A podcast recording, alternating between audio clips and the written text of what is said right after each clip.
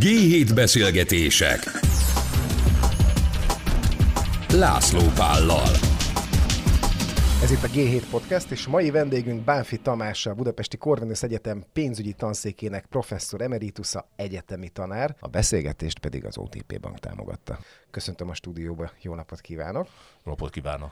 És a mai beszélgetés témája az két könyv, az első kérdés a kötetek címére vonatkozik. Mindkét könyv azokat a fundamentális problémákat veszi sorra, amikkel az emberiségnek meg kell küzdenie az elkövetkező évtizedekben, és amik kezelése vagy éppen kezelhetetlensége meghatározza az emberiség sorsát. Klímaváltozás, környezetvédelem, népességrobbanás, migráció, adózás, a foglalkoztatás radikális változása, az első kiadás 2019. októberében Apokalipszis vagy ismét a Paradicsomban címmel jelent meg, majd 2021 karácsonyán Apokalipszis és ismét a Paradicsomban felkiáltójel címmel. A két cím között apró, de igen feltűnő a különbség. A második könyv címéből kikerült a vagy kötőszó, és a kérdőjel felkiáltójellé változott.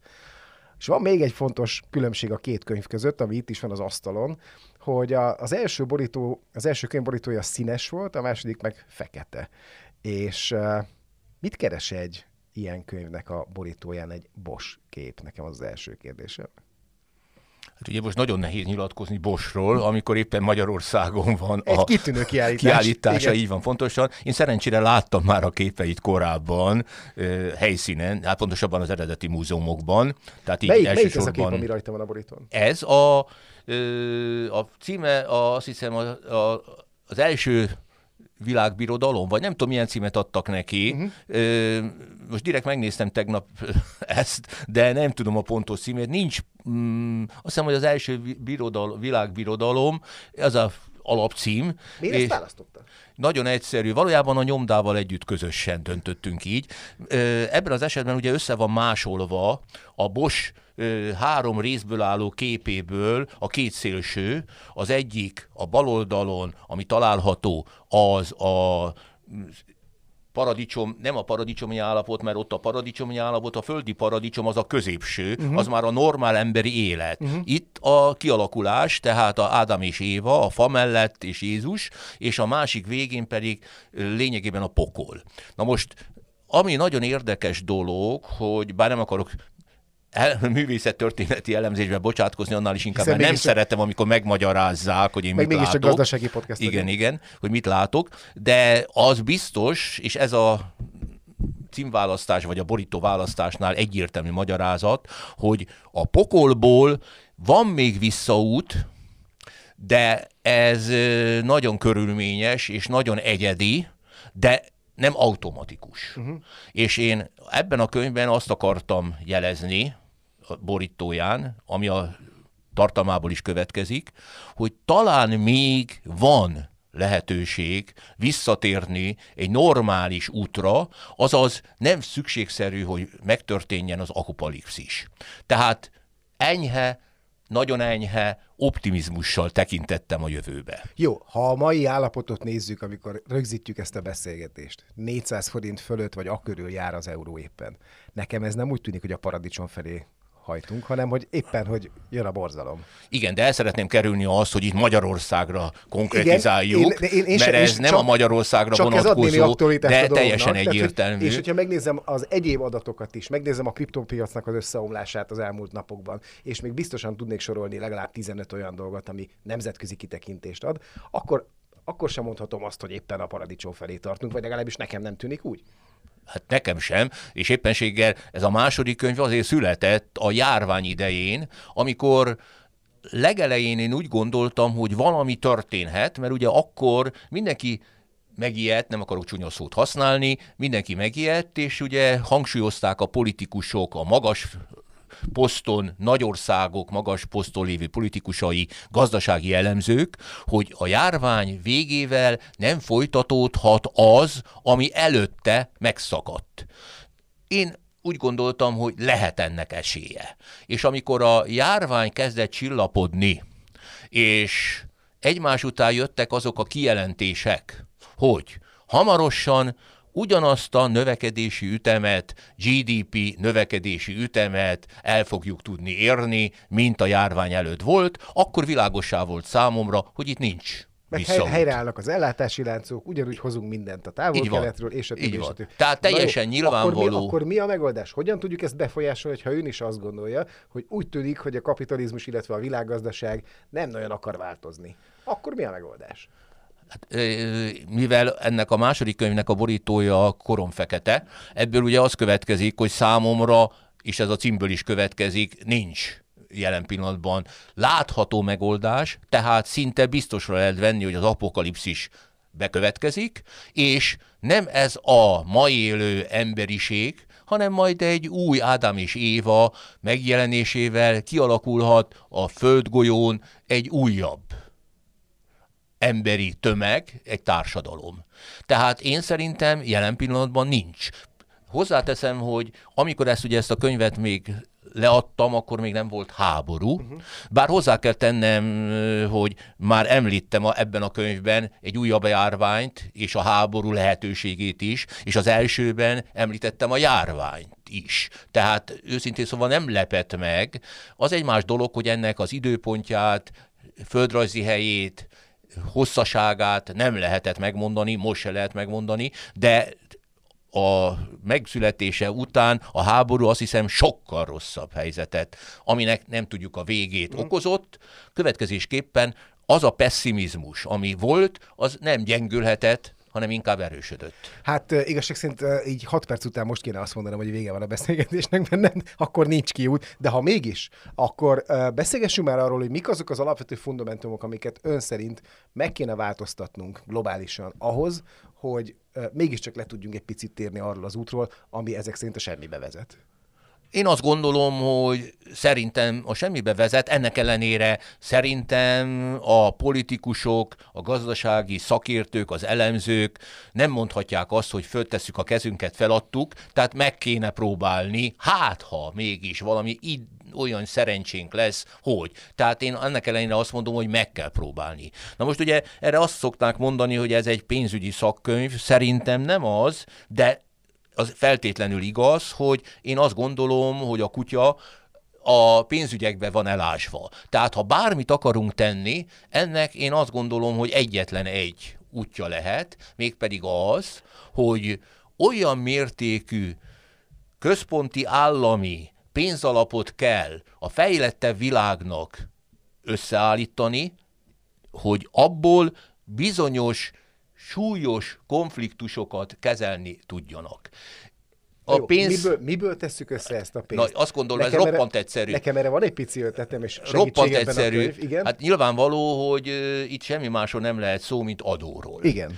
És azt én úgy is fogalmaztam, hogyha nem történik az adórendszerekben, a fejlettebb világ adórendszereiben alapvető változás, akkor a mostani biológiai, szerintem biológiai háború volt ez, ami járványként értelmeztünk, ezek után kitör egy adóháború, negyedik világháborúként, tehát feltétlenül ez az, ami a kiinduló pont. Ezért is mondom, hogy valójában ilyen szempontból a megoldás mindenképpen a pénzügyeken belül található.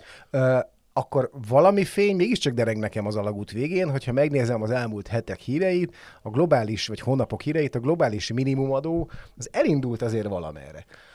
Valamerre Tehát, el, elkezd, elkezdtünk erről beszélni, lettek belőle döntések, és a többi, és Igen. a többi. Igen, de azért... Ez elég? Nem, semmiképpen nem. Hát ugye semmiféleképpen nem. Tehát itt a teljes globális adórendszereket kellene harmonizálni úgy, hogy adó háború, tehát adóverseny ne alakulhasson ki. Na de még ez sincs még elfogadva, azért hozzá kell tenni. Igen. Tehát amit mondtak bevezetésképpen a következő év január 1, az nyilvánvaló, hogy én szerintem nem reális, és nem beszélve arról, hogy fúrják, hát most jelent meg nem olyan régen egy magyar nyilatkozat, meg nem tudnám mondani, hogy ki mondta, aki ugye rögtön kifejtette, hogy eltesz nem kéne, mert ez a versenyképességet jelentős mértékben csökkenti. Természetesen. De ez önmagában valójában az a 15 százalék semmit nem old meg, és mondom, itt még rengeteg apró, konkrét kérdésben meg kell állapodni. Tudnék, az egész adórendszerre vonatkozna ez, hogy harmonizálni kéne, azaz azonosnak kéne lenni. Egyrészt, másodszorban meggyőződésem, hogy nem csak a társasági adóra vonatkozna ez, hanem az összes adónemre, és külön kiemelném a termékadókat. Tudnilik, itt a katasztrófa egyik oka az, ami például, most konkrétan mondok egy esetet, a hulladék uh-huh termelés, ami kezelhetetlenné válik. Meg a felmelegedést okozta egyéb a ö, olyan okok, hogy ö, például a, a széndiokszid, stb. stb. nem ragozni akar, nem akarom uh-huh. ezt ragozni. Na most úgy gondolom, hogy mindezek következt, ezeket csak úgy lehet elhárítani, ha a fogyasztás csökkenne a fejlettebb világba. A fogyasztás csökkenésének pedig feltétlenül áremelés, illetve olyan termékadó emelés kéne, ami a negatív externáliákat csökkenteni egyrészt, másrészt finanszírozná azokat a károkat, amik ebből a túlfogyasztásból adódik. Jó, globális minimumadó, mondjuk azt, hogy az országok között nagyon komoly érdekellentét van, és én azt gondolom, hogy ez nem is nagyon fog csökkenni, tehát egy nagyon erős nyomásnak kéne lenni az országokon arra, hogy, vagy azért, hogy ez valahogy kiegyenesedjen és, és kompromisszumra jussanak. Mi sem vagyunk, magyar, ahogy mondta is, Magyarország, Magyarország sem érdekel tulajdonképpen egy ilyen adóba, hiszen nagyon nálunk, nem. Is, nálunk is nagyon alacsony a társasági adó, tulajdonképpen majd, hogy nem már adópar, adóparadicsom vagyunk. Hát van is olyan része az országnak, ami adóparadicsom. Az a kérdés, hogy akár mondjuk az unión belül is, ha nézzük, ön szerint van-e arra reális, esély, legalább az Unióban egységesítsük ezt a dolgot? Tehát, hogy ne lógjanak ki az írek, a hollandok vagy mi, hanem legyen egy egységes minimumadó. Én azt gondolom, hogy előbb-utóbb lesz valami a társasági adónál, de Igen. nem győzöm hangsúlyozni, hogy, hogy ez, ez kevés, kevés de már egy ez egy lépés. Valami. Ez egy lépés, csak az idő nem olyan hosszú, ami rendelkezésünkre áll, hogy ilyen nagyon lassú haladással próbáljunk valamit elérni. Hát itt is semmi más nem történt, mint a Trump bukása után, aki ugye tiltakozott ez ellen, Biden fölkarolta, és ilyen módon a többi ország az OECD-n belül nem mert tiltakozni an, úgy, hogy ezt el se kezdjék. Uh-huh. Jó. Tételezzük fel, hogy mégiscsak van valami, lesz valami globális minimumadó. Mi garantálja azt, hogy az országok egységesen úgy döntsenek, hogy az ebből származó többletbevételt, vagy egységes bevételt, azt valóban globális problémák megoldására fordítja? A kényszer. A kényszer, és pedig azt gondolom, hogy az élelmiszerhiány, az édesvízhiány, és még sorolhatnám tovább azokat a tételeket, amelyek a Föld bizonyos részeinek az eltartó képességét megakadályozzák. Ebből következően azt gondolom, hogy bekövetkezik egy névvándorlás.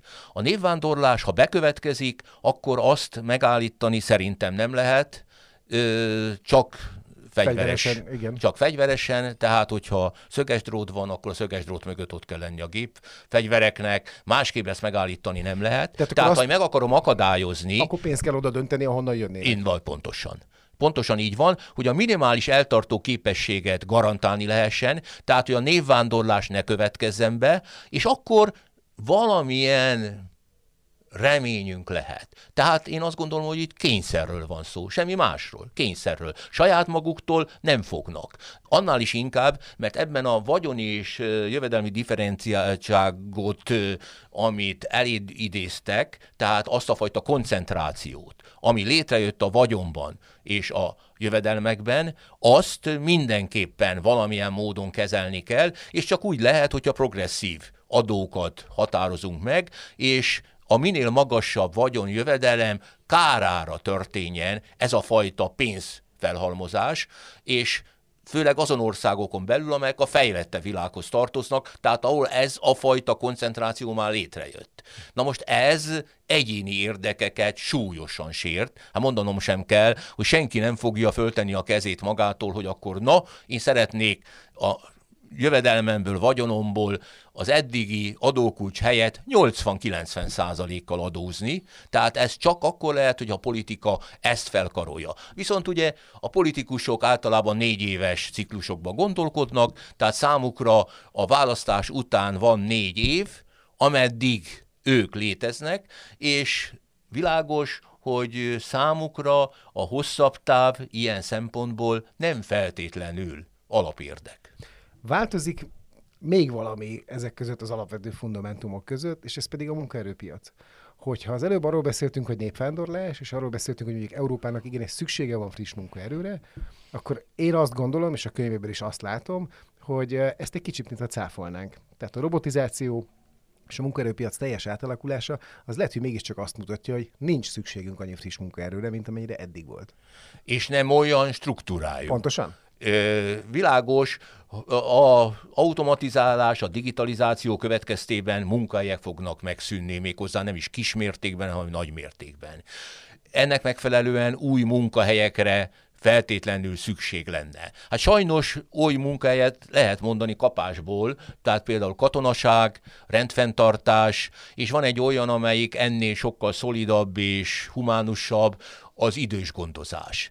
De azt gondolom, hogy az az ember tömeg, amelyik kénytelen lenne elvonulni a szülő helyükről, azok nem feltétlenül alkalmasak erre a funkcióra. Uh-huh. Tehát itt nagyon pici ö, megoldás lehet sejteni, de én azt gondolom, hogy ez nagyon kevés ahhoz, hogy ezt a problémát kezelni tudjuk. Mi az ön megoldási javaslata erre? Mert valaki önben egy nagyon érdekes része. Igen, hát én feltétlenül azt gondolom, hogy elengedhetetlen, hogy a családon belül a gyereknevelés, amelyet én szerintem nem is lehet vitatni, állami finanszírozású legyen, tehát a család egyik tagja megengedhesse magának, hogy gyereket nevel, és ezért neki jövedelme van, méghozzá annyi jövedelme van, mint amennyit esetleg bizonyos munkakörben, bizonyos munkahelyen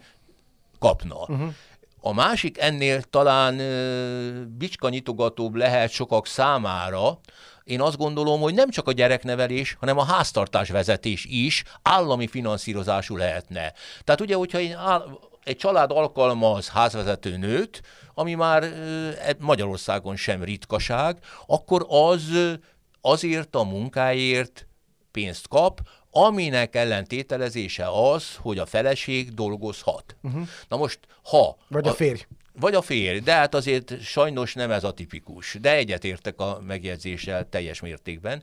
Ö, tehát azt gondolom, hogy ebben az esetben ilyen logika mellett teljes mértékben támogatandó, hogy azok a háztartások, amelyekben, akkor most korrigálok, mm. a nő vagy a férfi hajlandó otthon maradni, és nem vállal munkát, a háztartást vezetni, mellette a gyerekeket nevelni, azok ugyanúgy a háztartás vezetésért is államilag finanszírozott jövedelemben részesüljenek, ami jelentős mértékben oldaná a munkahely problémát, tehát azt, hogy valójában a technológiai, technikai folyamatok következtében csökkennek a munkahelyek száma.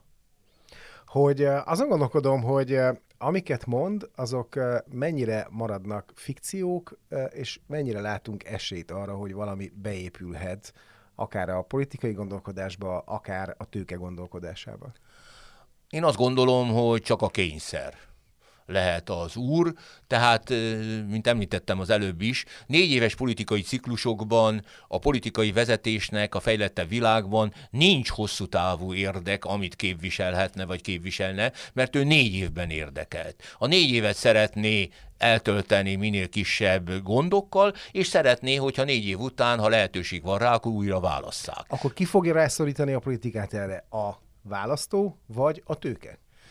Én azt gondolom, hogy a választó szoríthatja csak rá, illetve az a kényszer, ami ennélkül bekövetkezik. Tehát például a munkanélküliség, ha nincs munka, a jövedelem hiány, ha nincs elegendő jövedelem, amit okozhat az áremelkedés, mert ugye ha termékadókban gondolkozunk, akkor ez drasztikus áremelkedést jelent, ha a jövedelemadóknál mindent beleértve progresszív adóval kalkulálunk, ami szerintem elkerülhetetlen, akkor a családoknak a nettó jövedelme lényegesen kisebb lesz, tehát ilyen szempontból a választók érezni fogják, hogy itt valami így nem folytatható, hanem változtatni kell, és ezek a változtatások én azt gondolom, hogy magától értetődőek, hogy mit kéne változtatni, csak hogy ezt el lehessen fogadtatni, az a nagy kérdés. És mondom, az ellen érdekek azok súlyosak. Elég sok előrejelzése bejött már ebből a két könyvből. Az én kérdésem, hogy van-e most új gondolat a fejében, amiről azt gondolja, hogy az, az lesz a következő stáció. Mármint pozitív vagy negatív értelemben? Hát ideig csak negatívat mondott, úgyhogy most mondja egy pozitívat, legyen kedves. Hát én pozitív ö, érvet tulajdonképpen, most ebben a pillanatban egyet tudnék mondani, hogy a háború fejeződjön be holnap, mert az, ami kár, amekkora kárt okoz minden vonatkozásban, hmm. nem csak anyagi szempontból, nem csak pénzben mérve, hanem erkölcsi szempontból, és olyan mértékű konfliktust okoz a nagyhatalmak között, és Oroszország, Kína, Egyesült Államok, Európa, hogy ezt a fajta konfliktust nem lehet másként kezelni. Uh-huh. És ugye a, hát lenne tulajdonképpen egy nagyon csodálatos megoldás, amilyen gondolom, hogy a nagy közönség kacagni fog, az általános és teljes leszerelés. Tudnélik azt a pénzmennyiséget, amit hadászati célokra, tehát katonai jellegű célokra fordítanak, azt a béke szempontjából próbálnák a gyengében fejlett országok megsegítésére, a nagyon rossz helyzetben lévő országoknak a megmentésére fordítani, akkor viszonylag lenne, azt gondolom, enyhe remény, de ezt teljesen kizártnak tartom, hogy ez jelen pillanatban reális fölvetés. Hát lássuk csak azt, hogy mi történik most háború címszóval, amikor lényegében Oroszország egy országot támadott meg, és annak a keleti felén csatároznak, és fogalmunk nincs, hogy mikor mi fog történni, és minden ország igyekszik minél több fegyvert előállítani, lőszert előállítani azért, hogy meneküljön. Két apró distinkcióm van. Az általános leszerelésről csak annyit, hogy az ENSZ leszerelési tárgyalásainak elnöke éppen Észak-Korea. Ez eléggé vicces. Elég. Uh, igen. A másik pedig az, amiről uh, az előbb beszélt, hogy ugye migráció, uh, súlyos gazdasági problémák, és a többi, és a többi. Egy általános leszerelésnél uh, nem félő-e az, hogy az országok nem tudják a külső támadásoktól megvédeni magukat, ha nincs megfelelő hadseregük. Na jó, de hogyha általános a leszerelés, akkor nincs általában hadsereg. De Én azt a, migráció, gondolom, a migráció az nem egy háborús helyzet, de mégis, az, ha nem is van. fegyverrel, de egy erős uh, igen, állammal igen. tudom csak megvédeni magam tőle. A fegyver leszerelésnek a hozamát, azt azt gondolom, hogy éppenséggel arra kéne többek között felhasználni, és elsősorban arra kéne felhasználni, hogy a névvándorlás megakadályozza. Uh-huh. Tehát azért itt ugye nem szabad elfelejteni, most ha már akopaliszisről beszélünk, azt, hogy azért van egy rendkívül kritikus pont. Az Egyesült Államokban van egy úgynevezett atomtudósoknak az órája, amelyet ők folyamatosan állítgatnak be. Most nem emlékszek már pontosan, éjfél, el, éjfél lenne a katasztrófa, uh-huh. éjfél előtt pár percnél van a nagy mutató. Uh-huh. Tehát az atomtudósok sem zárják ki azt, hogy valami fajta olyan súlyos konfliktus legyen, magyarán. Valaki megnyomja a gombot, aminek következtében aztán nincs kérdés, hogy most marad, nem marad, mi marad, mm. mert minden elpusztul. Mm. Tehát ö, sajnos ez is itt van, és ugye itt megint az a kérdés, hogy a vesztes, vagy a presztízsát szempontjából vesztes fél és atomhatalom nem lenne -e képes, mármint annak a vezetője, egy olyan fajta lépésre, ami azt jelenteni, hogy vesszen akkor minden. Alig vagyunk többen 9 milliónál nem akarom nagyon, hogy a Magyarországra koncentráljunk, de ezért mégiscsak kérdés nekem, hogy ebben a globális viharban, amit most itt felvázoltunk, hogy ebben nekünk hol lehet szerencsénk? Mert azt gondolom, hogy itt csak a szerencsében lehet bízni. Igen, én is azt gondolom, hogy csak a szerencsében lehet bízni. Hát én ugye azt gondolom, hogy elengedhetetlen ebben a pillanatban, hogy az Európai Uniótól megkapjuk azokat a forrásokat, amelyeket ígérnek minden egyes országnak. Csak ugye Itt vannak a befizető országok, akik viszont meghatározzák azokat a paramétereket, aminek alapján hajlandók elfogadni a folyósítást. Na most jelen pillanatban úgy tűnik, hogy nagyon rosszul állunk e kérdésben. Ebbe benne van nyakig a háború is, de azon túl egyéb okok is hátráltatják, hogy ezt megkapjuk, tehát hogy az Unió befizető országai, illetve az unió vezetők ennek alapján folyósítsák ezt. Ha ezt nem kapjuk meg, akkor szerintem nagyon nagy baj van. Ha megkapjuk, akkor megint azt mondom, hogy valami enyhe remény van, nem tudom, uh-huh. mi lesz a vég. Uh-huh. Nincs, tehát Magyarországra nincs, nincs egy olyan ötlete, ami azt mondaná, hogy ez ki fog minket húzni a bajból. Olyan nincsen. Hát ezt nehéz lenne most ezek után mondani, hogy egy ekkora ország, 9 millió, nem is a, a nagyság, a lakosság száma, hanem a területi nagyság lesz. Mi olyan, mi lehetne az, ami egy ekkora országot a többitől függetlenül megmentheti? Szerintem ilyen nem létezik. Uh-huh. Hát akkor nem is tudom, van-e esélyünk. Hát ö, esélyünk akkor van, ha többieknek is van esélye, és mi próbálunk a többiekhez illeszkedni. Hát vidámabb nem lettem, de azért tájékozottabb egy kicsit talán. Hogy én nagyon szépen köszönöm Báfi Tamásnak, a Budapesti Korvinusz Egyetem pénzügyi tanszék professzor emeritusának, egyetemi tanárának, hogy itt volt ma velünk. Ez volt a G7 Podcast, és köszönjük az OTP-nek, hogy támogatta ezt a beszélgetést. Köszönöm én is a lehetőséget.